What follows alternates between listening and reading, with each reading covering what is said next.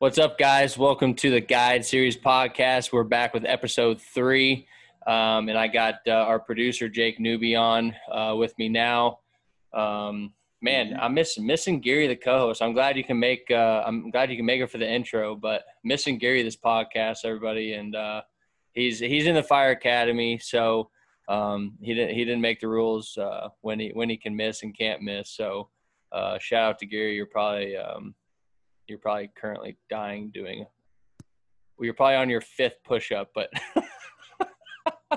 you, I hope they're not making them do push-ups in there. I know, yeah, they, they definitely are. I don't think it's the push-ups that'll get Gary. I think it's uh, I think it's the crunches because he's got a milk bag and a half. Got the whole keg, baby. Yeah, he he does. So, uh, but no, he's he's nails, and uh, so we're gonna miss him this episode. So.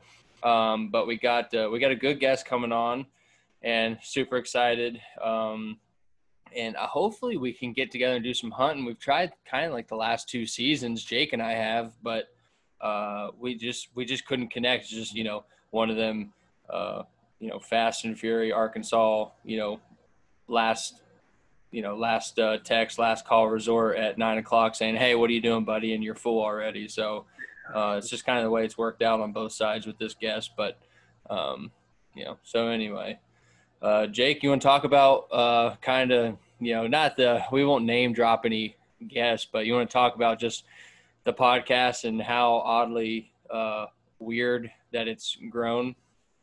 Yeah, it, it is oddly grown in the past, like, I guess a week or so really, but we're just trying to put out good content for you guys and keep it real. And we've booked some guys that we think to come onto the show that think that they're a pretty good fit for that. They keep it real. So we're excited to have them on and keep it, you know, one hundred, if you will. We won't name drop uh, any right now, but with the next guest, um, when we bring him on, um, we are going to, uh, we're going to reveal next week's guest. And it's a pretty big one. Um, but I want to focus on the one that we got today because it's more important at the time being, and I can't wait to get after it with him. So, uh, Jake, any last notes before we shut it down? Uh, the guy, the guy that's coming on today is a stud. I'm so pumped to listen. So I hope everybody else is too. That's all I'll say. All right. Stay tuned. Here he comes.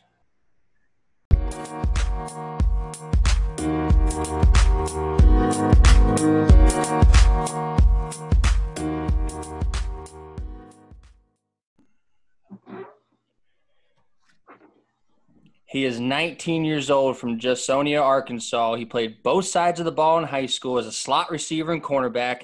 He also hunted so many days of turkey season that his teacher thought he had dropped out of his senior year. He oddly told me he has a three-inch wrench, but he makes up for it with a big old heart. Wizard behind the camera, just a solid, solid dude. Everybody, please welcome my boy, Cade Trickey. Cade, welcome to the Guide Series podcast, baby. What's going on? What's up, man? How's it going? It is going good. Dog days of summer, hot, but, you know, got to grind through it. Man, they can't be over soon enough. Uh, do you uh, – I th- I feel like my introduction is a little underappreciated appreciated right now. No, that was pretty solid. That was pretty solid. Man, you know what? Uh, we won't have a lot of wrench talk on the podcast, but the fact that your wrench got mentioned on it and it'd probably be the only one, uh, that it's got to mean something. So Come we'll, on, keep, we'll, we'll keep the wrench talk to a minimum on the podcast, viewers. But uh, anyway, man, but I'm super excited you can come on. Um, it's, yeah, man, thanks for having me. This podcast is uh, it, it's it's grown. It's it's oddly grown. I couldn't really handle the media side, the social media side of it, and you know, Jake, Jake, say what up, boy. I got Jake, our producer. He's on with us, hey, just kind of listening to audio. What's going on, Jake? What's going on, boys? Um, he's kind of running the social media account and, and whatnot right now. So he's done a bunch of work, and I'm glad he can get on this call. Um, so anyway, uh, man, we got a bunch of questions to ask you. Um, you know, you're from, you're from, how do you say it? I looked up a YouTube video today. And it, it was, it was, it was this guy, uh, it was this policeman. I guess you guys had a flood. Well, you guys always have floods, but you guys have, you had a really bad flood. Um, I guess a couple years ago. and I was listening to the police officer's statement, and the only way I could get someone to say Jud Judsonia, Arkansas, was listen to this YouTube video before. Oh my God! Yeah, it's Judsonia. Just Jud Jud Judsonia. Yeah, that flood was two thousand eleven when it got real bad here. Gotcha. I got you. Well, see, I know a bunch of boys from. Uh, for, they're gonna kill me. I gotta think about this on the podcast. I got a bunch of boys from uh, Palestine. No, Palestine. No. Yeah, yeah. Palestine, because it's not Palestine. No, yeah. So, you know, if you don't get it right, you know, if you don't get it right, you just get frowned upon. It's whatever, man. So, anyway, but man, thanks for coming on. Um, you know, tell us a little bit about yourself. You know, you're nineteen years old. You're a young guy in the outdoor industry, and it pumps me up just talking about it. You know, where did you get your passion, your spark from? Um, man, it goes back. Uh, I don't know. It's kind of hard to pinpoint the first time. Uh, I've been hunting since I can remember. The first time I remember going uh, squirrel hunting with my dad, I don't even remember how old I was. Uh, I remember we we killed a few squirrels. I obviously didn't shoot anything. I was too young to shoot. But I remember setting up a can in the backyard when we got done shooting my dad's twelve gauge. And that's the first time I remember actually going hunting. But I've been deer hunting ever since then, deer hunting before I could before I could shoot, uh, sitting in the stand with my dad. And uh, I did that in my early years, and I really didn't get into duck hunting. Um, honestly, I didn't go on my first duck hunt until I was in like sixth grade, maybe twelve, eleven, twelve, however however old you are in sixth grade. I don't remember. Yeah. Um, it wasn't too long ago for you because you're only nineteen, so. Yeah, so really I haven't been doing the waterfowl thing for a real, real long time, uh, maybe four or five years. Um, I'd say three years, pretty, pretty hard going at it strong for three yep. years. I got you. Um, man, because most most of the time people think of Arkansas, they think of ducks, you know, flooded fields, flooded rice fields, flooded timber. But the deer, the deer yep. hunting there is actually underrated, is it not? It is. It is, especially on the east part of the state. Um, down in the bottoms, they do. We grow some big deer. Uh, you go up to the northwest part part of the state, get in the hills, you run into some what they call hill deer, um, and obviously they're not they're not the same quality of deer. But, but yeah, man, my dad, my family. Nobody in my family was was a duck hunter. Um, I'm actually the only one, so I didn't really have anybody to get me into it until I was old enough to to make some buddies. And uh, I had a guy that went to my church that started taking me on youth hunts whenever I was old enough for that. Oh, that's and, awesome. uh, that's when I really started. But I didn't really start going on my own and getting into it for real until I was old enough to drive. About I think when I turned sixteen, um, I was old enough to drive. There's a little refuge in Bald Knob um, down the road, just hop, skip, and a jump from my front door, and we would go down there, and it's It's walk-in, four-wheeler only. You don't have to have a boat, so it made it easy on us. We'd go down there with, with our uncle's four-wheeler and right. uh, go down there and, and shoot some spoonbills in some rice fields, and uh, that's really where my waterfowl passion sparked. Hey, spoony, spoonies start everything. They they get they get you they get you going when it comes to waterfowl hunting because they they can get silly some days. Yeah, so some days in a rice field they get silly. That's right. Um, man, so you know, not to base this on waterfowl. This podcast on waterfowl hunting, but we will talk a little bit about it. Um, you're also a huge turkey hunter. You have killed some big old turkeys and, and, and you've traveled around too. So tell us about um, you and turkey hunting. When did you get started doing that? Who got yeah. you into it? Yeah. Um, if you made me choose, I would say turkey hunting. That's my, that's my true love. Uh, Is it really? I, if I could only have one, it would be turkeys. Wow. I love duck hunting, uh, but, but turkeys, there's something about springtime.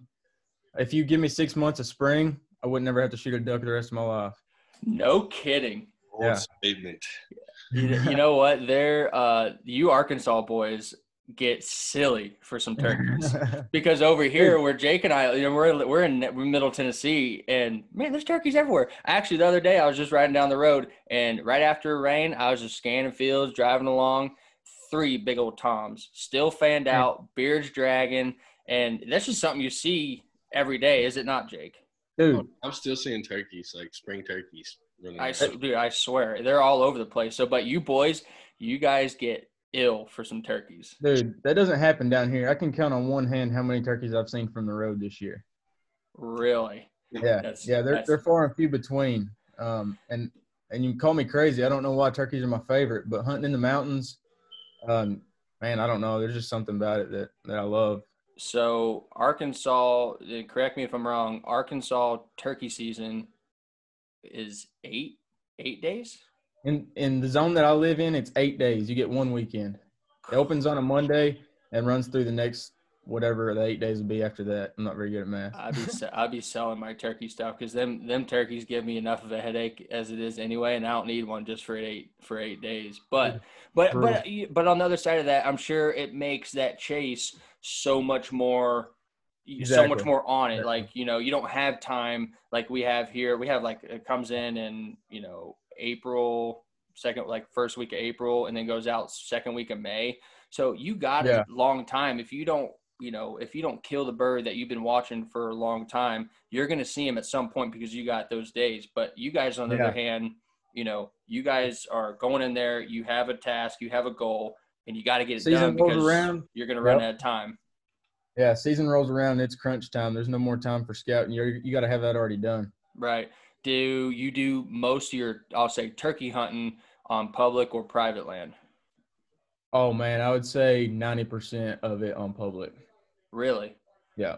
I've got I've got like forty acres that I have permission to turkey hunt private, and other than that, it's just public.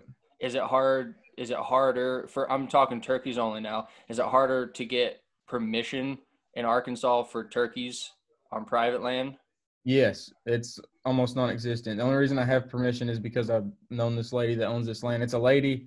Um, she obviously doesn't hunt. None, none of her family hunts, and I've known her my whole life, so she lets me hunt. But other than that, good luck finding anybody to let you. Wow. Wow, that's nuts. So who got you into turkey hunting, or is it something you had to learn on your own, or did you have um, someone that kind of sparked you into no. it? Uh, my uncle, my dad's brother, got me into it. He started taking me – taking me and my brother when we were little. And uh, I remember remember going with them. We I grew up hunting in the Ouachita Mountains in the in the west part of the state. Mm-hmm. uh, that's that's where I've done the majority of my turkey hunting in this state. And uh, no, I've been doing it for a long time down there, ever since I can remember. I can remember every spring going and camping in a tent in the Ouachita Mountains for a weekend and hunting. And I uh, actually didn't kill one. I didn't kill my first turkey for, oh, I don't know, three or four years after hunting for real. And that was, and I still killed that one with somebody calling it in for me. And then uh, whenever I got to where I was doing it on my own, I hunted for two years without killing a bird, hunting every day. Wow. Um, but yeah, I got started young, and uh, my uncle, my uncle Mark's the one who really got me into it, and uh, and we still hunt together every every year. That's crazy, man. And like I said, the turkeys over here in Tennessee are just are something else. Do you now, are you traveling? I think you came to Tennessee not like a couple years ago, or did you come last season? I came not this past season. I came, uh, let's see, that'd be twenty nineteen season. I came up there for a couple of days. I had some, I had a, I've got a buddy. It's actually my sister's uh, soon to be husband. He's got some private land up there. And uh, I came up there and hunted with him for two days. And uh, I've yet to put a Tennessee bird down yet. That's the only time I've been up there. We got close that day. Uh, the first day we got close. Second day it rained all day. So I've really only hunted one day in Tennessee. Well, you uh, you you know you always got a spot with Jake and I because uh, honestly we get tired of shooting them. So well, I'll have to take you up on that this year. You, you definitely should, man. But like the turkeys, you know, there's something about I, obviously duck hunting is and waterfowl hunting is my favorite, but there's something about A, mo- a morning that's just a chilled morning, turkey hunting. You know, you know, finding that tom that's sitting up in that tree, gobbling, and then and then either putting the hunt on him or having him come to you. And that yeah. first gobble of the morning in the pitch black, it, it it's different than waterfowl. It's different than waterfowl hunting, but dude, that's one sound that just goes right up your spine and out yeah. your ear got, holes. And you I got just, chills right now thinking about it. It's crazy. That indescribable. It really is. So anyone that is wanting to get into turkey hunting or is unsure about it, do do your research. Find find your you know find your public grounds, uh, your state's regulations, and go. Because even if yep. you don't get one, you know it's a lot different than deer hunting. You just don't sit there. You're not waiting around. You know it's it's it's pretty yep. action packed uh, the whole time. So I'd really suggest anyone that's you know listened to this not and hasn't yep. turkey hunted to to go try it because you will have fun. You will. You will get addicted very That's easily. Right. And the only way to get easily. into it is just to go do it. You know, just carry a shotgun and a turkey call and, and go try it. You know, that's, that's never right. know what will happen. That's right. Yeah, there's a lot. I've had a lot of dumber things happen to me than, than a turkey yeah. walking walking yeah. up behind me two feet away from me. Yeah. So, well, uh, we'll get back to waterfowl. There's a waterfowl crash question. You know, what is it? I mean, Arkansas waterfowl is huge, and it's been huge for years, you know, even before my time and yours. What do you think, like, what do you, what is waterfowl to you? You know, opening day of waterfowl, what is, what, what is it to you? That's what I'm asking. Um, well, man, there's, it's a, it's a lot of things, but for me, honestly, it's, it's like I find a, a sense of peace whenever waterfowl season, whenever duck season specifically comes around. Uh, there's no question of what we're going to do tomorrow. It's, we're going duck hunting. And uh, so I like, I like being, I got my, my group of friends, we hunt together. We don't, you know, I, I hunt with the same few people all year pretty much. You know, I got a couple different guys that I go with, and, and I'll go on an invite when I get one. But as far as public land, we've got our crew, and, and we just go same people every day, and we, and we do our best, and we don't kill them all the time. Obviously nobody does, but we probably kill them a lo- little fewer, a little fewer and far between than everybody else. But man, it's just a good time. It's unlike any other, any other hunting, you know, turkey hunting and deer hunting. It's more, it's more by yourself, and you're more engaged in the hunt, in my opinion. Mm-hmm. Whereas duck hunting, um, if you're in the right spot, if you've done your homework and you're a decent caller and, and you know what you're doing, then it's more of a kickback and have a good time and just shoot some ducks with your buddies. Uh, and it's, it's a good time. Yeah. And when I come over there, and Jake, he hunts over there too with me, um, you know, opening day though. I mean, you got, you know, you got, you know, oh, shrimp, shrimp boils are going on the night before, you know, yep. I pull, I pulled up and there was like, you know, I was late coming from work on a Friday night, and I pulled up, the shrimp boil going on. There's forty or sixty people there in the driveway around a bonfire, having a couple beers, saying hey to everybody, because you had, you know, you haven't seen some of the guys since last yep. season, and yep. you know, it's more it's more of a celebration yeah. of of yep. fall of fall, but of winter, you know, and, and seeing people, and that's that's what I like about it, is just reconnecting with with people, you know, that you yep. share experience and the stories that come back and uh, everything like that. So um, that's duck awesome. Season opens. Duck season opens, and you're with the guys that you've hunted with forever, and yep. uh, just everything is right in the world. Yeah, it is. It is for me too, brother. Uh, public hunting though in Arkansas. So you talked about public hunting. Do you do mostly public, or is it private? Again, I'd say eighty, ninety percent public. Hmm. Man, that's, that's hardcore. Say that again, Jake. I said that's hardcore. Yeah, it is hardcore. And public hunting, for anybody that is on here that's new to it as well, public hunting is just like, you use the word, the term homework. You got to do your homework. You got to know where the birds are. You know, I, everything is everything that can happen will happen, kind of thing. In the public, you're, you know, yeah. it's a, it's a competition yeah. as well. Hopefully you have friendly neighbors that don't shoot your swings and stuff, um, and, and whatnot. But, you know, this, I wanted to ask the, the private, cause I hunt a bunch of private, cause I'm, cause I'm blessed and fortunate enough to, and I don't own any of it. Um, but you know, p- private ha- also has its downs too. The downside to private, sure. Sure. you know, is sometimes, It, it's nice to go have have somewhere to go all the time, but there's nothing like killing birds on public when it's everyone else, when everyone else do it, and there's and there's competition and everything's going against you, yeah. and there's just yep. that much more gratitude. Yep, for sure. And I'm not trying to make myself out as some public land grinder hotshot. Uh, I just I just don't have access to. I've got I've got a couple different places that that I've got permission to duck hunt, but. But man, if there's not any birds in it, then what's the point in hunting it? So when it gets good, we hunt it. But when it's not, it's either public or sleep in. Yeah. And I'm not very fond on sleeping in. So yeah, me neither. That's a fact. Uh, non-resident rules, or you know, because they've changed a bunch. You know, man. What's your opinion being a resident of Arkansas? I know how the Tennessee boys feel right now, and probably every other state that touches Arkansas. But That's you know, from being being a resident, what's your what's your opinion on the rules and regulations that has either changed in the last couple of years or just the new ones? Tennessee boys, man. uh, I man. know, we're such dickheads. It's unbelievable. just bat, just shit, guys. Everybody's got their own opinion on it, and uh, most of the guys that you ask from around here that have grown up hunting public, and that's they hunt sixty days of the season, they hunt public ground, and they're going to tell you that they hate out-of-staters.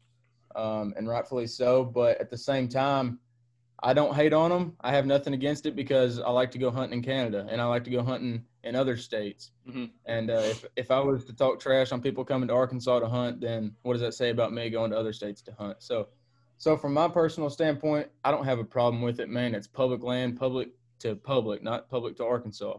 So, man, if you're going to put the time in and drag your boat down here and scout and hunt, then by all means do it. Do you think the the days that they give you, like as far as Jake, you know, you, you hunt public more than I do. What are the, you know, what are the days that they give you? What is it now? Well, it used to be, correct me if I'm wrong, Cade, but like you would have five day, you'd have five, five day out of state W M A tags. Yeah, that's right. I think you get a thirty day altogether. You get thirty days or something like that here. Yeah. And so for out-of-staters now, I think in the nineteen twenty season, they made it to where your five-day tag was only on certain days that yeah. said you could go. So and prior, so prior was it that you could hunt your you could hunt your limited days whenever you wanted them, and then you were done? Is that how it was? Man, honestly, I don't I don't know the public yeah. land out-of-stater deal. I'm obviously not out of state, so I don't have any reason to look at it. Yeah, you could buy, you could hunt the first thirty days minus the splits, and yeah, yeah, and do it that way. But in nineteen twenty, they came in and said, "Look, like you're gonna hunt only these days." Yeah, it was like the beginning of each split, and like maybe like the the cre- the time between um, New Year's and Christmas. Yeah, and they, they threw that in their bonus, and then two more. But it's it's rough, man. We don't it feel the love at all. It does. And but but as a resident though, I feel. Uh, I feel like it's it's it, it keeps everything separate. I'm not I'm not agreeing with it or disagreeing. I'm not for it or against it, but you know, as a resident, you gotta almost appreciate what they're trying to do to give you guys some space to enjoy yeah, for sure, for sure. Um, your public hunting rights, but at right. the same time letting other people in. Yeah. But there's another side of me that I feel like they're getting too nitpicky. I agree. I with, do with agree. What's going on. Um, I look at it this way. If I was to sit down right now and make out a schedule for spring next year and where I was going to go, and I only had a certain certain few days that I could be in Tennessee to turkey hunt, I'd be kind of mad about it because then I'd have to, to bend yeah. my schedule around it. And I know that's the way it works for y'all for ducks. So right. I can see your standpoint for sure. Yeah. yeah. It makes getting to the uh, – it makes it crowded too. You know, you're mm-hmm. packing all those guys into – Yeah, yeah, that's true. Days. Yeah, for sure. I'll uh, I'll get off the, the – non-res res rules or whatever, but next question. Uh you started a brand, um you kind of branded yourself. It wasn't like a clothing brand because you don't, it looks like right now on the Zoom call you don't have that great a style, but um except except for that sweet Dive Bomb shirt. Um no, but you started, you kind of branded yourself when, and you and it was called Natural State Outdoorsman. So you're you're wearing the hat right now. When did you start that? How did that come about? Give us a little background. Man, so going back to, like I said, being sixteen and uh, hunting at the refuge down the road from my house, it's me and my buddies, and and we were what I consider, or what we call people, topwaters. um, we didn't know what we were doing. Uh, we didn't scout. We just go to a random field. And so we were out there hunting every day we got. And so I started taking some pictures on my phone, and, uh, you know, I would take some pictures of, of my buddies carrying some ducks back or whatever, and and they liked it or whatever. So I kind of, I think that's kind of where I, where I found it. You know, I started taking some pictures, and, and when I started Natural State Outdoorsman, um, I didn't even own a camera. It wasn't, it wasn't photography or anything like that. It was just phone pictures and, and some corny caption. But I started that, man, when I made that page, I was sitting in art class my junior year. And uh, obviously I wasn't doing anything in class. So I was on my phone. I was like, you know what? Everybody's making these outdoor pages. Um, seems pretty cool. I'm going to make one. And so I made one, and, and I just started running with it, you know, taking pictures on my phone and, and making some captions, and I started getting some traction. I wouldn't, I mean, obviously not anything serious. Um, made a few connections and started talking to some people, and uh, started following some guys that, that did photography and had legit cameras, and, and, you know, I liked what they were doing, and I, and I wanted to be the best. So I bought a camera. And I started taking pictures on a camera, and uh, it just kind of snowballs from there. I got you. And your pictures, we'll get into the media side here in a, uh, in a couple minutes. Um, but, you know, your Natural State Outdoorsman page was awesome. That's where I ran into you on social media. That's how we met. And because we were kind of doing the same thing, yep. you know, I bought a camera, just like a little T I Rebel six yep. or something like that. Well, you know, beginner, beginner lens. And I remember I'm like, man, and every time you took a picture, I'm like, man, what, what are you doing differently that I'm like, that I'm not doing? Like, tell me your secret. 'Cause your pictures were, were that good. Um, do you think Natural State Outdoorsman springboarded you into where you're at now as an outdoorsman, or even what you're doing? And we'll get into that in a minute. Absolutely. Um, you know, if looking back, if I wouldn't have started that, I don't think I'd be doing what I'm doing. Um, and I've, I've been very blessed and fortunate along the way. And I've had some things fall into place for me that I probably didn't deserve. Uh, but yeah, for sure. You know, I started taking some pictures, and, and once I upgraded and got a real camera, and I was just like everybody else. I wanted some sponsors or some people to give me some free stuff for taking pictures. So mm-hmm. I never, I didn't, I wasn't the kind to go around asking people for free stuff. I would just, you know, I remember, I know you know, I know you remember the early stages of Natural State Outdoorsman, and I was doing a lot of promoting for Natural Gear. Yep. And, uh, and you as well for Natural yep. Gear and Elite Duck Calls. Those yep. were my main two that I started with. And yeah, absolutely. It, it springboarded me into it because I started taking some pictures with, uh, with some Elite Duck Calls. And then Brad noticed that I was tagging him a lot in his pictures, in my pictures. And uh, and so then when I graduated, I did that throughout my senior year pretty hard. And then when I graduated high school, Brad actually reached out to me and offered me a job at the shop there. I was fresh out of high school, didn't know what I wanted to do with my life. Uh, the only thing I knew is that I didn't want to go to college. And so I was finding, trying to find any way out of going to college. Um, and so Brad offered me a job there at the shop. Uh, making duck calls and running media for him. So that's where I started. That was my first, you know, I would say, you know, full-time gig with photography, right. media right. side. Right. Uh, so yeah, that's, that's what got me into it. Um, and then long story short, it went from Elite, worked for him for about a year, and then um, was offered another position with Dive Bomb. And, and that's where I'm at today. Yeah, that's awesome. And how everything fell. 'Cause I, obviously we've been talking for mm-hmm. how, how long we know each other now? Like Man, three, is it going on three, three years? I think I think this, this duck season will be three years. Yeah, and I, we've kept up with each other, and and and I did a little bit of work with Elite uh, for like a short time, or, or they used a couple of my pictures. I didn't work for them because I wasn't that good, but they used a couple of my pictures. You know, I'm a natural uh, uh, uh, natural gear guy too. I just I love the pattern. Uh, it just it just it just works. It hides. It's just right, it's right. just plain. It's blah. It just works. Um, so I was a huge kind of promoter or trying to promote them on Instagram yeah, just because yeah. I like their product. And same to you, you kind of have that same moral as well. You're not going to stand behind a product unless you don't believe in it. For sure. For sure. Absolutely. So, um, so you started working with the companies. That was my next question. You started working with the companies, you know, what were, what were the, the good and bad parts of working for people or trying to promote people? What, what did you kind of, maybe like what challenges did you face? Um, man, I was doing it solely out of passion for, for photography and for the, for the sport of hunting that I honestly didn't see a lot of, of bad in it. You know, I was doing it for my own sake. I didn't have, when I started it, I didn't have any intentions of, of working in the outdoor industry. I was just doing it to pass time because I enjoyed it. Mm-hmm. Um, I genuinely enjoyed taking pictures and promoting stuff that I, that I believed in. Um, so honestly, man, I, I, I can't even tell you a downside to it. It's been, everything's been great. And you happen to, now you work for Dive Bomb, which I've never heard of them. I don't even know who they are. Um, how, how is Dive Bomb, man? How did, how did you get started? So as I said earlier, I had some things fall into place that I probably didn't deserve. And uh, I've been very blessed. Um, so living, living in the town that I do, Um, there's a family that lives here, is the Safleys, and uh, Jimmy Safley, he owns some private land here in town, and uh, it's it's some of the best private land around. That he won't let so, you hunt on. Yeah, that's the one he lets you hunt on. So I've known him for as long as I can remember, and uh, he's like a grandpa to me. And his, we get this right, his son married Asher Tolliver's sister, and Asher Tolliver is the vice president of Dive Bomb Industries. So that's gotcha. Where my connection with Dive Bomb came. Um, I can't take credit for, for Dive Bomb as being a media guy because, honestly, it came through a mutual friendship more than it did a media media connection.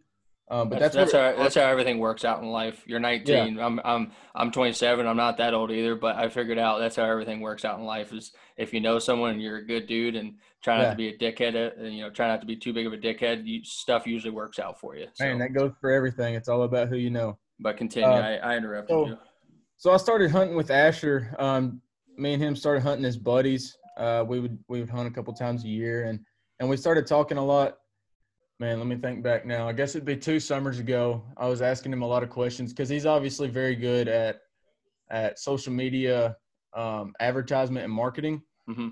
And so he was a he was a great asset to me. I was I asked him a lot of questions, and I was always talking to him, and and uh, we kind of stayed in touch. And then that next duck season came, and it was like I remember it was the last day of duck season, and they had just hired Nick Kostas as the media manager for Dive Bomb. And I remember I was. I was a senior in high school, and we were on the last day of duck season, and me and Asher were hunting together. And, and he asked me, he said, what are you going to do after high school?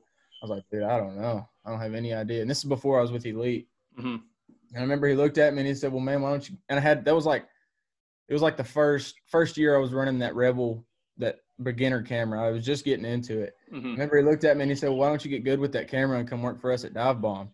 And I was like, Shoo. you know, I just kind of blew it off like, dude, I'm seventeen. Yeah, right.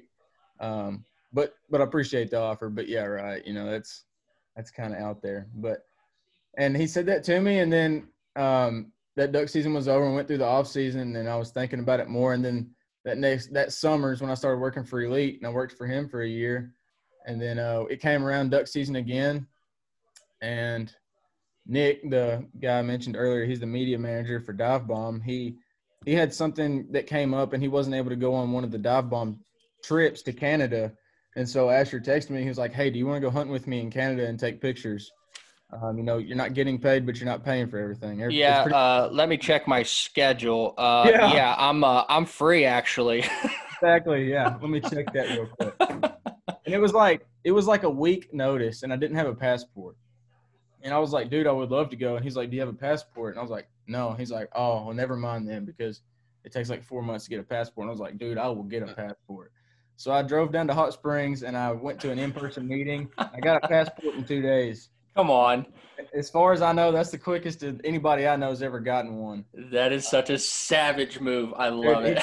He, he offered me a trip to Canada, and I was like, dude, I'll find a way. So I sure enough did. I went down there, and I went to an in-person meeting, and I got my passport, and I texted him like two days later, sent him a picture of it. I was like, let's go. I got it. He was like, oh, that's was so like, sweet. Giddy up, eh? You don't even know how pumped I was whenever that happened. That's great, man. Just, dude, I've, I've, you know, every waterfowler dreams of hunting in Canada, and, and I had no idea what that entailed, but he, he told me that we were going, and I was like, all right, well, let's go. And uh, so that's where, that's where my, that's where I actually started with Dive Bomb. You know, I knew Asher beforehand, but I was never affiliated with Dive Bomb. So I went to Canada uh, for eight days. We hunted in Ontario and Manitoba, shooting honkers in both places. Um, and then we came home, and they had another trip on the schedule for Stanfield Outfitters, which is in West Texas. And uh, they were like, man, we could use an extra hand if you want to go again. Once again, you won't be making any money, but you're not losing any money. Everything's paid for. And I was like, well, let's go. So I went on again, and uh, we talked on the plane on the way home, and and he offered me a job, or he he mentioned a job. He said that it could be a possibility within the next year. And uh, I was all in for it, obviously. And so I'm looking. Okay, yeah, after, after shooting honkers in the face for a couple of days, flying yeah. around, you're like, uh, yeah, yeah, I'll probably, I'll consider. Yeah. Yeah. That's so, so sick. He tells me that maybe, maybe a slight possibility within the next year that we could work something out. And then like a week later, he calls me, and he was like, hey, man, we talked about it, and uh, we'd love to have you. Uh, I need to know tonight. I was like, you got it. I'm in. Jeez, just, just some, just a little bit of uh, slight discomfort in your, in your pants. Yeah.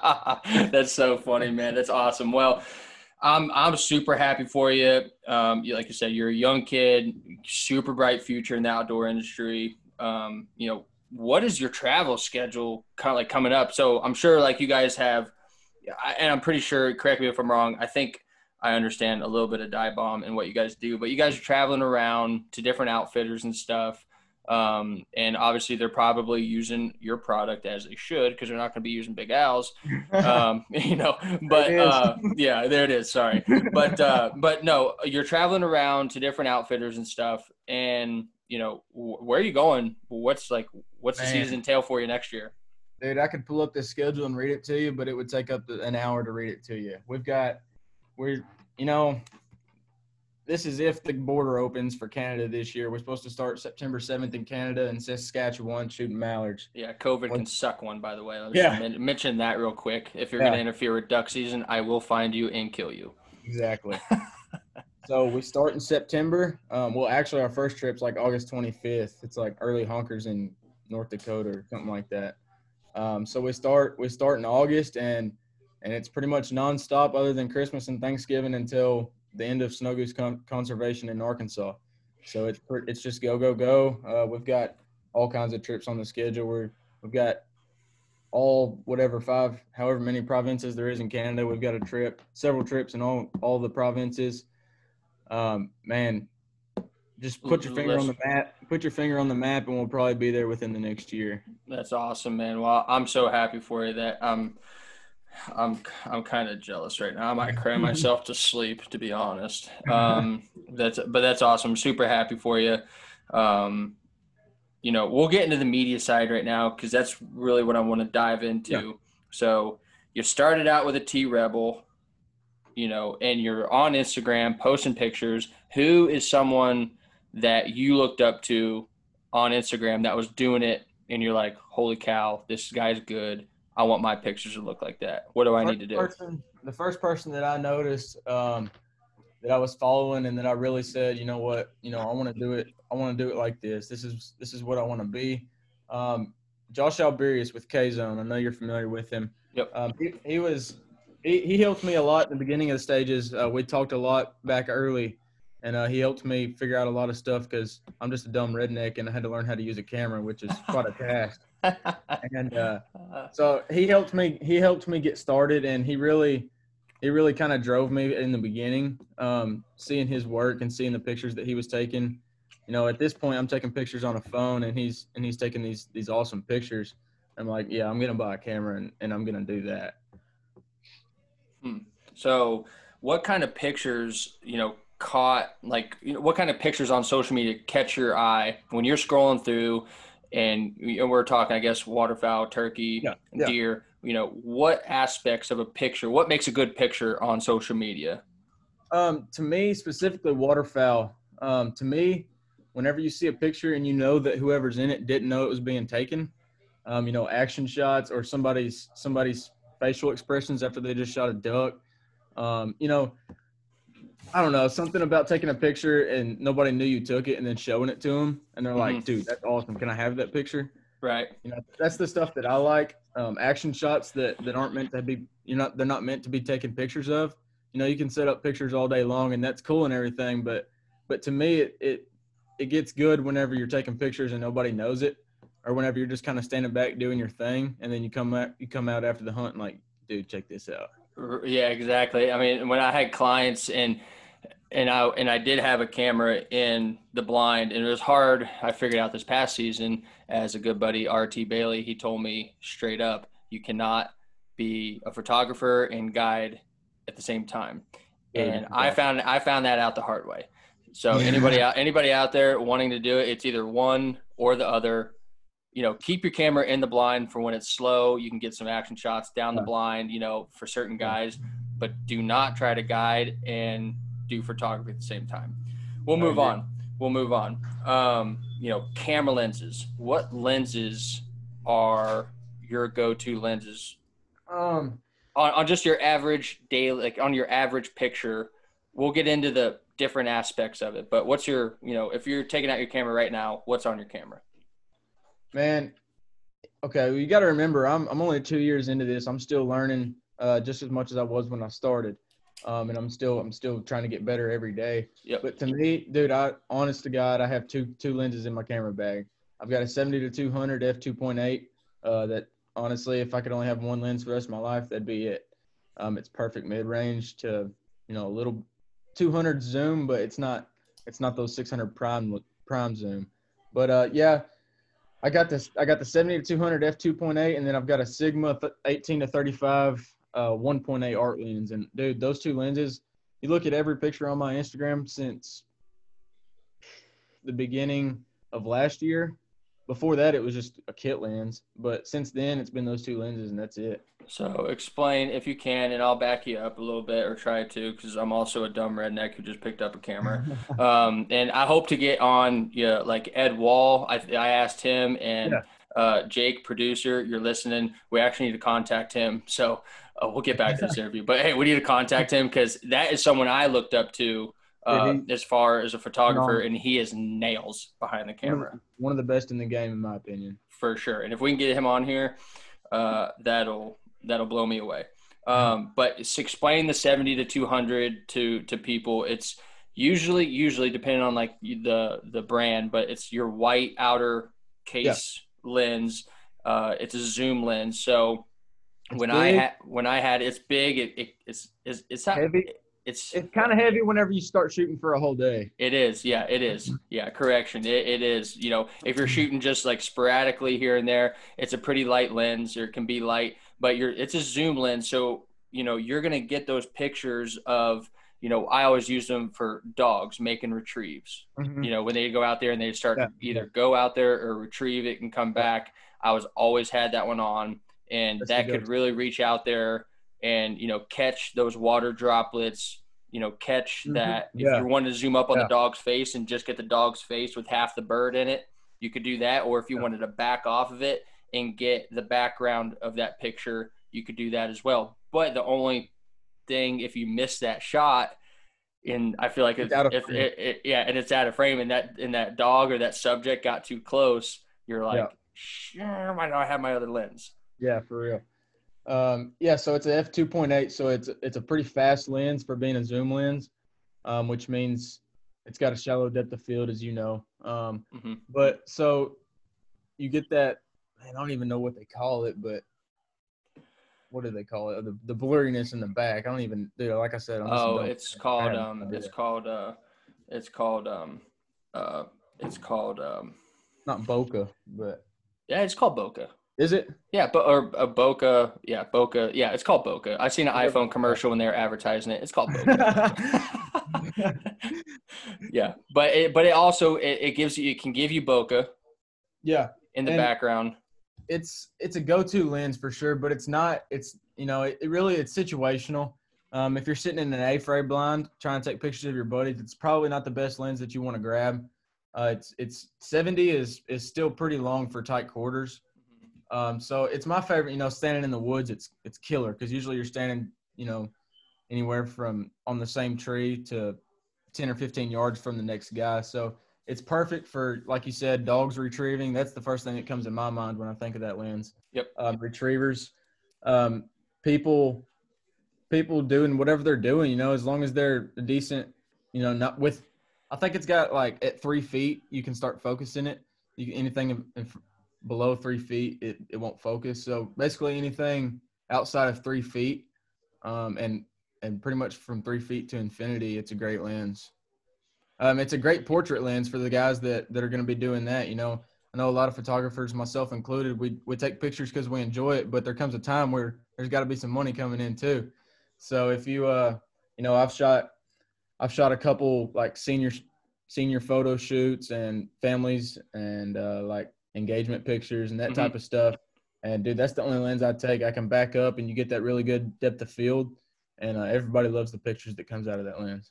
Yeah, it's it's an awesome lens. I actually got mine uh and you gotta understand, you know, you're on a budget. I am too, and I got mine. I got I, I yeah, big time budget uh when it comes to camera lenses especially. Um you know, but uh but I use that lens, and I got it. I, I got, I bought it used for not that, for really not that much, but all majority of my pictures were using that lens. And that, that lens was a go-to lens for yeah. me as well. Now yeah. talk about your other lens, um, your Sigma. Uh, yeah. That Sigma art lens. It's a, it's a wide angle lens. It's eighteen to thirty-five. Uh, there's definitely wider lenses out there, but it's a great, you know, mid-range wide lens. And, uh, I actually just got it back, I think in January, end of January this year, I got it. So up until then, from from the beginning of last season until January, every picture I took was on the seventy-two hundred. Um, and then Nick Kostas, he's he's been a pretty big influence in my my photography career, and uh, and he's a big wide angle guy. If you look at his Instagram, almost every picture on there is super wide, and uh, he likes to get up tight to people, get in people's faces, get in dogs' faces, get real tight, and shoot wide. And uh, it's a cool it's a cool look. And uh, it definitely it helps to have both. You know, you get both. You go wide, and then you got the zoom, and you can pretty much do anything you want. And I myself, I enjoy. I like the wide too. You know, I like getting up in people's grill, and uh, and getting. I know Catching, that you, you catch that detail when yeah. when you can, and, and and but you blow the background out. I, exactly. I feel like I I yeah. feel like you gotta have you gotta have a wide angle if you're if you're an outdoorsman photographer. You gotta have a wide angle. For sure, no matter what it is, just make sure it's a wide angle, and then yeah. make sure you got to zoom. Yeah, and I and I think you started shooting. Correct me if I'm wrong, but you started shooting on. You know, the kit lenses. They're I think they're like eighteen to thirty-five also, but they're like an F four. They're not very fast and not very. You know, I don't even know what you call it. Sharp, a, not very sharp. Mm-hmm. uh, but yeah, and correct me if I'm wrong, but I think you started shooting on a on a good wide angle lens this past season, because I remember you sending me some pictures. Um, some elite pictures that I was posting on the elite Instagram, and uh, killing it with the wide angle game. Yeah, the wide angle game. I loved getting into it. And for everybody listening, you know, I like I said, I'm on a budget, and what I started doing was uh, renting. I actually rented that yeah. camera lens yeah. from Lens Rentals. They got an awesome deal. It's super easy to go through them. Uh, no free ads here at Lens Rentals, but I'm giving you. I'm trying to bl- uh, pump your tires a little bit. Um, you know, you can go there and get, you know, go online, get whatever lens you want. And it's like, man, I rented, I rented a wide angle lens. I was guiding from like, let's just say like the twenty-eighth of December through the twentieth of January. And I only paid like, it, it, it, it wasn't very much. It was, yeah. it was, it was less than my used camera lens. My used seventy to two hundred is worth it every, every dime. Cause I used it yeah. every single day. Um, So anyone looking for lenses, uh, lens rentals dot com, super easy to go through. Check them out. Um, All right. You know, um, here's a question for you. So if you've got a guy that reaches out to you and uh, he says, "Hey man, I'm, I want to get into the photography game. I bought, I bought a camera. Um, it's probably going to be an entry level. Um, if he goes Canon, one of those T five, T six, whatever we started on. Um, if he said, I've only got one lens in my budget, what do I need to get? Uh, what would you recommend?" It, I think I, I think a question for him would be, what are you what are you mainly shooting? You mm-hmm. know, are you are you you know, if it's waterfowl, um, like you said, the seventy to two hundred. Yeah. Um, there's other. I I when we went to North Dakota, Jake, I had a lens. It was a it was a sixteen to one thirty-five. I th- I'm pretty sure. Yeah, man, that's crazy. I'm pretty sure. And and I figured out that that lens was. was still a wide angle lens, but you could also zoom in yeah. and still blow it out. So that was kind of like a happy medium. So when I had that lens, I was like, you know, the first couple pictures, I was like, holy cow, like I can kind of reach out and grab that subject, but I can still have that wide angle look to it. Yeah. So that was a super good lens. Um, you know, for anyone, that's a good question. I appreciate you asking me a question, because I feel like, you know, I'm getting interviewed too. Um, I'm kidding. But, uh, you know, for anyone beginning, you know, a T six Rebel, uh, any kind of Rebel, people sell cameras all the time on Craigslist. That's where I bought my first one, was Craigslist. I bought my T six. Yeah. It was brand new. The guy yeah. never used it, because people get into camera photography because it's interesting. They like it, but then yeah. they start shooting pictures and they don't understand yeah. it. And they're like, yeah, I'm not about this life. It's a learning curve for sure. Mm-hmm. For sure. And, and you pick up these pretty good cameras in decent yeah. shape for not very much. No, not so, at all. I bought, I bought my first camera. Uh, bought the camera and two lenses for four hundred dollars. And uh, yeah, I think I nothing. think it can be intimidating um, to a lot of people. I know it was for me beginning. Um, you can get so caught up in the gear world. Uh, what yep. kind of gear do I need? And don't get me wrong, it is important, but the gear and the money, that stuff will come. Uh, you just got to do it, man. Get a camera, get what you can, get what you can afford, and go take pictures. Mm-hmm. You know, learn the camera, learn how to shoot in manual, um, find your love for it first, and then the rest will come. Yeah, it definitely will. And that's what I was going to uh, not, maybe not ask you, but if, you know, if you disagree with me, let me know. you know, anyone that's wanting to get into photography, learn, learn the camera. You're not going to take Absolutely. a professional picture right off the bat. You're not, it's going to be blurry. It's going to be this, that, this, that. Keep pressing that shutter button, keep adjusting it, learn the camera and its functions, and all that stuff will slowly start to turn in. And then that one picture that you take and you hit that shutter button and you look at the screen so to quick. look at your picture, you're going to be like, holy cow, look at the picture I just took. That's what we're looking for. Yeah. Yeah, exactly. Um, I want to get into uh, what lenses do you recommend for field hunts? And then what lenses do you recommend going into the timber? If you're, you know, you, I saw you take some pictures of like in the field hunt of, uh, you know, Canada geese flying in. What lenses are you using there? Dude, I shot, like I said, everything that I've shot has been on that seven eighty-two hundred. Yep. And I, it, and if I was going to specifically buy a lens for shooting birds, it wouldn't be a seventy-two hundred. I'd get something that goes a little bit farther. Mm-hmm. Um, but those pictures that I've taken, um, you know, we've just been getting lucky those days and getting the birds in tight. And I've been able to get, get birds, you know, in the frame without having to crop the picture down. Um, but, man, it's from what I know, I know there's there's a lot more that goes to it, but from what I know, if you're going to go hunting, if you hunt mainly fields, seventy-two hundred is your friend. And where and and where are you setting up uh, when, if you're just doing media, you do not have a gun, or you probably have one, but you're, you know, you're strictly oh. doing media for, you know, of the first two hours. Where are you setting up in, in a, for a field hunt? Are you setting up, you know, depending on the wind, the birds, where they're finishing, are you sometimes setting up behind everybody to, to get that vantage point? Are you setting up to the side of everybody, or are you setting up right there in the blind with them? You know, it's, it's situational. Um, I've done it a lot of different ways. I've, um, Forrest Carpenter, he's, he's a phenomenal, phenomenal photographer, and mm-hmm. uh, he's big, he's big on the ghillie suits. He'll get in his ghillie suit and he'll lay outside the blind. You know, a lot of times you run into, okay, I want to get out of the blind and take a cool picture of everybody shooting, but if you're not hidden, nobody's going to be shooting.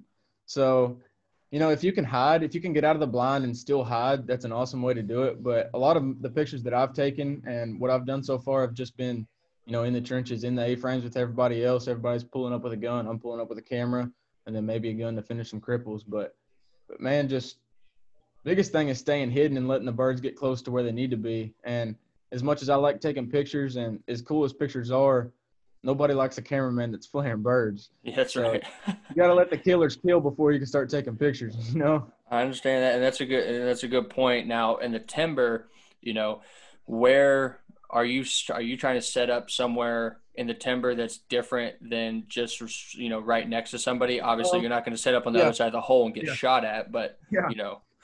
In the woods, uh, I do a lot of moving. You know, obviously, there is no blind. You just grab a tree and, and get tight. So, I move a lot, especially if I'm hunting with, with a couple different people. You know, I want to get pictures of everybody. So I'll start out, you know, usually by myself or, or by a tree with one other person.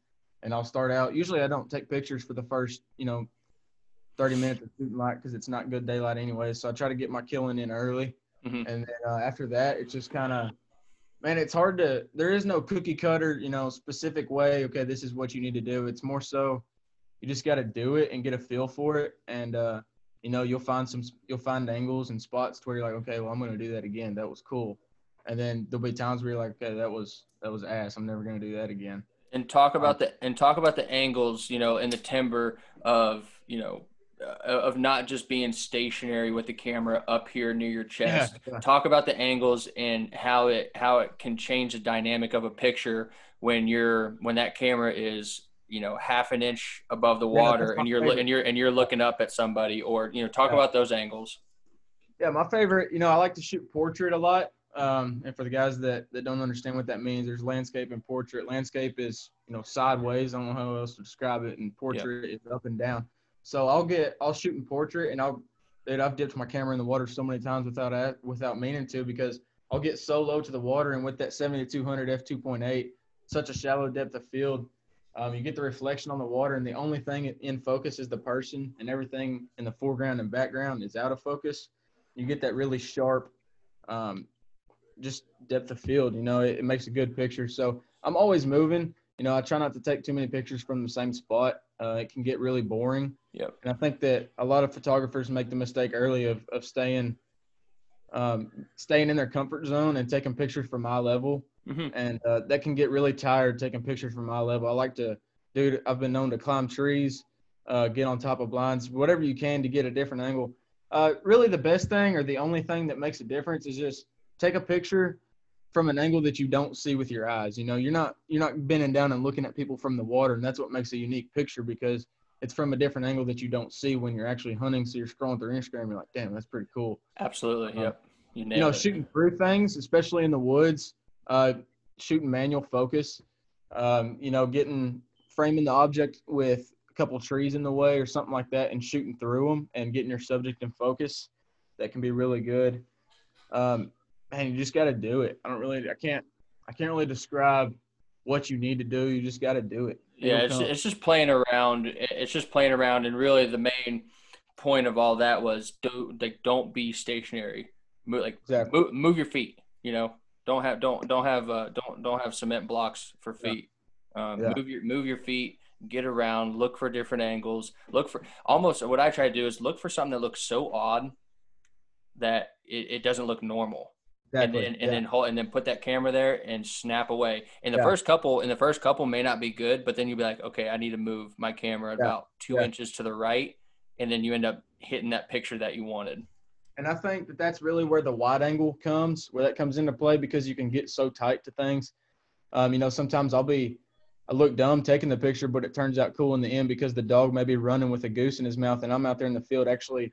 Like in a foot race with this dog, trying to keep up with it and get super close. And I'm not even looking at the camera. I'm just holding it and hammering the shutter and just, yeah, you know, you can always, de- you can always delete. Yeah. Yeah. You can always yeah. delete pictures. I take, dude, I take, I kill myself every time I sit down to edit, 'cause I took way too many pictures than I need to, but that's how you get that one that's in focus. That's like, okay, nobody else has ever took that picture. That's right. That's right. Well, I'm glad you uh, touched on all the angles, 'cause I think that's what people need to hear. And that's why we started this podcast too.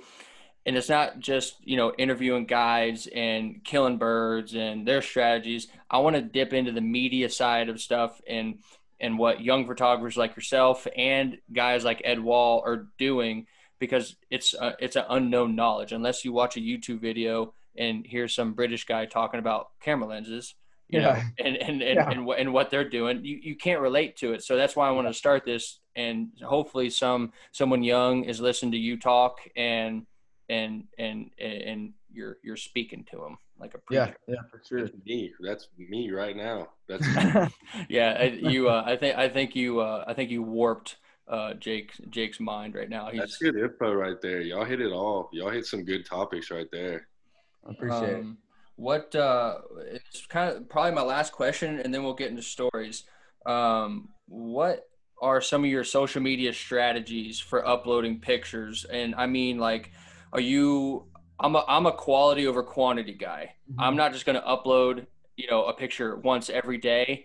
Yeah. If, if that's what, if I don't have that in the arsenal, you yeah. know, are you quality over quantity? You know, do you say pictures for certain dates? You know, I know like everybody else has, they look up on Instagram saying, well, you know, what's the most hottest times on Instagram to yeah. post? What are some of your social media strategies?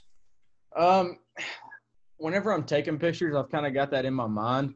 You know, because you can be on a hunt where, you know, if you're on a hunt in the woods, you can take a lot of pictures and they all look the same. That's where those angles come back in. Uh, you can take you can take a lot of pictures in one in one setting and make several different posts. It can get boring if you're posting um, a lot of the same same stuff. You know, if you've got a picture of your buddy standing next to a tree and then the next day it's a different buddy standing to a, a different tree, you know, that can yeah. get pretty tired. Yeah. So that's where those angles come in. Um, switching lenses, going wide, going long. Um, trying to get different angles, different different point of view. Um, to me, I try to find I try to find a happy medium. You know, I'm not I'm not gonna post a picture just because I need to post today if I don't have a good one. Um, but I try, you know, and right now I'm I post maybe two or three times a week at best. And off season, it's it's a little different during yeah. the off season stuff. Yeah. Too. And and I'm not the type that, you know, during waterfowl season, obviously I I pretty much keep my Instagram to just to just waterfowl hunting. But, you know, whenever springtime rolls around and I'm going turkey hunting and I'm going fishing, um, I just, I'd bring my camera everywhere and, and you can take pictures doing things that you don't think that you can take cool pictures. Um, you know, and I just try to get uh, different angles and different points of view in everything I do. Um, I try to, I've been doing more fishing this summer than I ever have more fishing pictures this summer. Um, but so I'll just take my camera in the boat with me, and if I see something, I'm like, okay, well, I can make a post out of that. I can make a pretty cool picture. Like last night, my dog was asleep in the bottom of my boat, and I've got an old piece of junk flat bottom boat, and it's got a cool, the paint's all ripped off, and it looks kind of cool on the bottom. So I stood up with my wide angle lens and reached as high as I could and got a real wide picture of the whole boat with my dog asleep in the bottom. And I'll probably post that one tonight, not because um, somebody's needing me to post or because I've got somebody that's relying on me, just because I like doing it. And, uh, you know, I you, like my you, dog. You want to share your adventures and, and yeah, everything, yeah. But you're also not, you know, it's not, like you said, it's not the same guy, the same tree, the same, you know, I kind of post four p- timber pictures in a row, yeah. Or you're going to try not to. Right. Um, you know, you're going to change it up and make your viewers, your fans, like me, I'm a big fan, uh, you know, you're going to make your fans not, you know, see the same thing every time. So when they're right. scrolling past, you say, yeah. Hey, hey, Tricky, they stop and be like, oh, well, hell, I saw a picture like that, you know, the other day. Exactly. Yeah. You just never want to make it boring. You know, yeah. whenever you're, whenever it gets boring, that's whenever you start losing your audience. Yeah. And once you started building an audience, you got to keep it rolling or you'll lose it. And then you got to start over.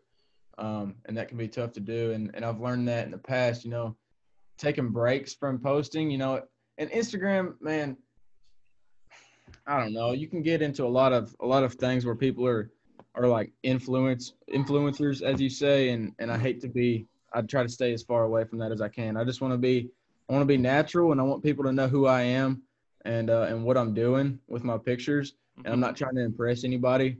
Um, if you, I don't know if you've noticed, but if you scroll through my Instagram and read my captions, some of them you're probably like, dude, what is this guy thinking? Like, what kind of caption is this? Like, what, where is his mind? And, and dude, I'll just like, captions are a big part of Instagram, especially for me. I like to, uh, and dude, I've, I've got a notebook in my phone that I've, I started the day. First time I posted on Natural State Outdoorsman, I wrote down my caption in my notes, and I've, I've got every caption I've ever used since then. Oh, that's kind of cool. A lot more that I haven't used.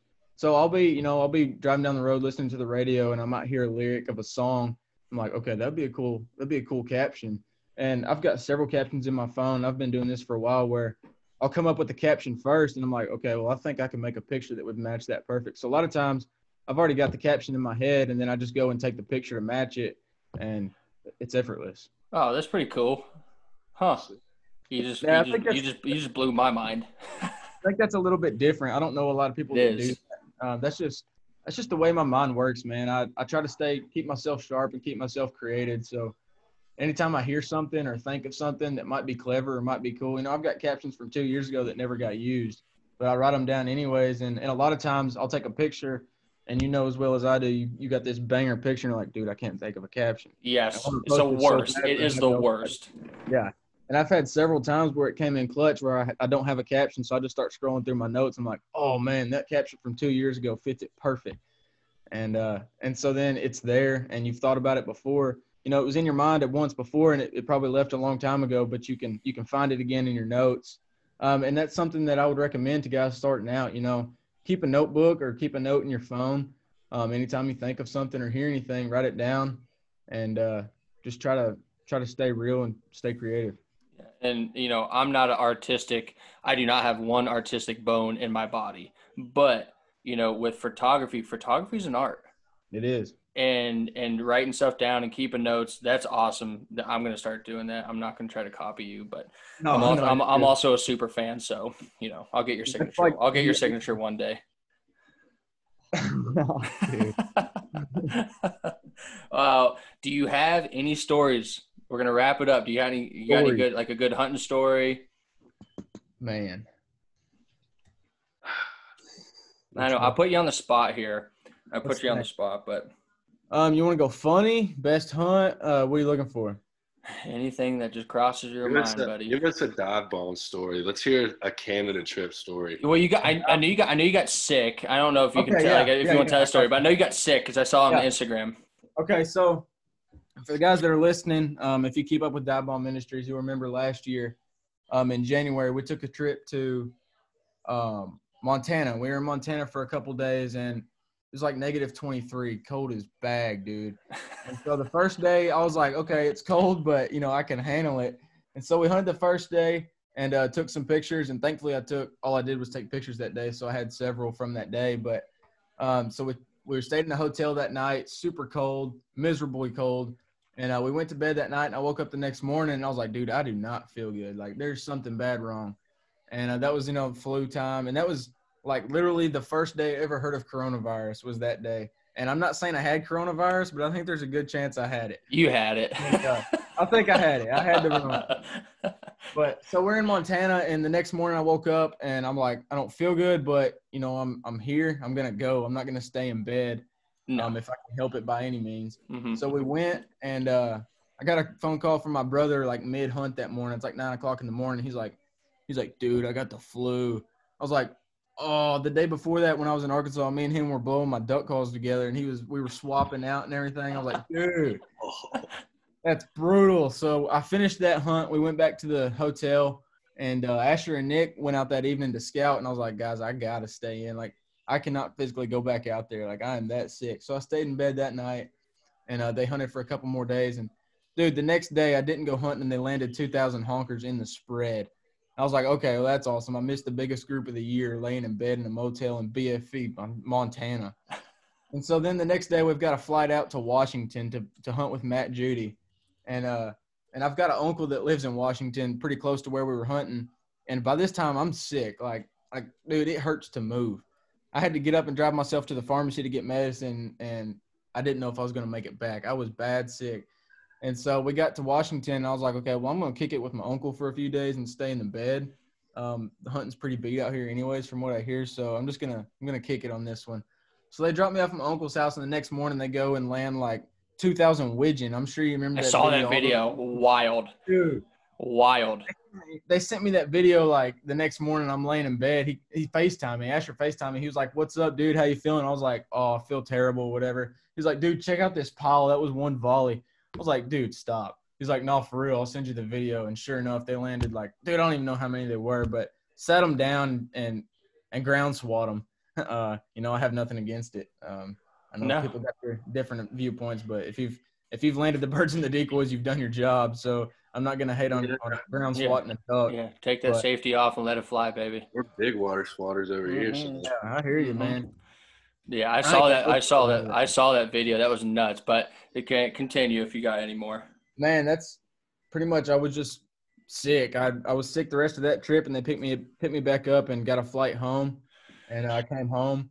And I was going through the airport in Seattle, and I remember walking through the airport with my – um you know with my bags and everything, and everybody's wearing these masks, and all the T Vs say coronavirus, blah blah blah, and I'm like, yeah, right, you know, it's just another Ebola. And uh and then here we are, haven't been to Walmart in four months because of coronavirus. So yeah, right, yeah, and it blew up, man. I think I had it uh the last weekend of duck season in Arkansas. I was really? at the, I was staying at my guide's uh place, and and man, I went to bed that night and woke up, and I was on fire. I literally thought, I literally thought I was literally on fire. I'm like, I'm yeah. going to die. I'm going to die right here in Arkansas, which I'm not, I, I'm not, I, it's okay. If I die here in Arkansas, I'm, do, I'm doing what I love doing. But, and the next day was the last season, the, uh, yeah. I'm sorry, the next day was the last day of duck season. I'm like, I am not missing the last day. So man, Dude, I, bu- I bucked up and went out there, and man. I had the flu, came home, came back to Nashville, four hour drive after the morning hunt. And Ooh. I thought I was going to die. Were you driving or riding? Driving. Dude, I can't imagine. The way I was feeling at that time, if it was either drive four hours home or die, I probably would have died. Dude, I promise I've never been that sick in my life. Me neither, dude. I don't get sick. I got a healthy immune system. Runs in the family. I do, too. I, don't, I haven't been sick in years until this year. The only people I know that are getting corona are the ones that say, I don't get sick, dude. yeah. yeah. yeah, no, that was me. That was me. Yeah. One one more thing, okay, uh, and I actually just – I wrote it on my notes um, yeah, while we were talking. Give us a quick rundown of the sick plane you guys have that you take everywhere. How in the world – Jake, we need a plane. We need new jobs because we got to get a plane. You're hiring? We can land it on some airstrip in Arkansas and and just pay them monthly, but we gotta get one because that is the way to go. Tell us about the plane. Freaking awesome. The D B one, um I think it's a Cess- ah man I'm not a big plane guy, but I think it's a Cessna one eighty-two. um Forrest Carpenter, he's our pilot, very very talented guy, um great photographer, even better pilot, um and an even better human being. He's a great guy all around. But So he flies us around in that thing. And, and that trip I was talking about earlier when I went to West Texas, my, my second trip with Dive Bomb, um, that was the first time I got to ride in the in the D B one. And, dude, it's quite an experience. Um, you know, flying internationally – or not internationally, but flying – man, I don't even know what they call it – in the airports on real planes. You know, you lose cell service and you're up there for two hours not doing anything. Well, in this plane – in this plane, you've still got cell service. You're up there sending Snapchats to your girlfriend while you're flying across the state. Uh, it's pretty cool, dude. We took it to Kansas last year. Um, let's see, when was that? Man, my days run together. But we went out there and we hunted with Wing Chasers, and uh, we shot like one hundred snow geese one day, and we had a hell of a spread. It was, I think we had one hundred thirty dozen out. And uh, Forrest is a great hunter, and the way he set this spread um, was a lot different than a lot of guys will. Um, and a lot of guys run their run their decoys. He he made it real natural, and uh, we spaced it out throughout this huge field. And uh, basically, we didn't even have a kill hole. We just we just had our decoys out there, and it ended up working for us. But so we had this sick this sick spread, and uh, we just shot one hundred geese that morning. So that afternoon, we were like, well, we don't even got a scout. We're shooting traffic geese. We're just going to leave the spread and hunt it again tomorrow. So that afternoon, we didn't have anything to do, so we took the plane up and uh, – and I took some pictures of the spread from the plane. That was pretty cool. That's pretty sweet, man. That and the, obviously the plane, everyone knows on social media, it is it is the uh, it's the duck ride for sure. It is it is the waterfowl and traveling ride for sure. It's almost as, it's almost as cool as the shirt. Yeah, the shirt. That thing is sick, dude. That, that thing is a beast. Well, man, I appreciate you coming on. Um, you know, I really wanted to, when I started this thing, I know I reached out to you in the beginning and said, dude, I need you on. This is going to be a, a guide slash, you know, media podcast. And I wanted you to come on. So I'm so happy you took time out of your day to come on and, uh, and talk to the viewers. So this is going to be a sweet episode, and uh, I can't wait for it to drop. Yeah, man. Thanks for having me. It's been a great time. And uh, let's get on some turkeys next year. Yeah, we definitely do. We'll uh, take take us to one of your famous Arkansas duck holes, and maybe we can make that, make that uh, turkey hunt work out. We can do it, man. Everybody, uh, next week um, we got a pretty uh, a pretty uh, a pretty big guest um, next week. I'm pretty shocked that he actually committed to coming on here because um, we are uh, you know.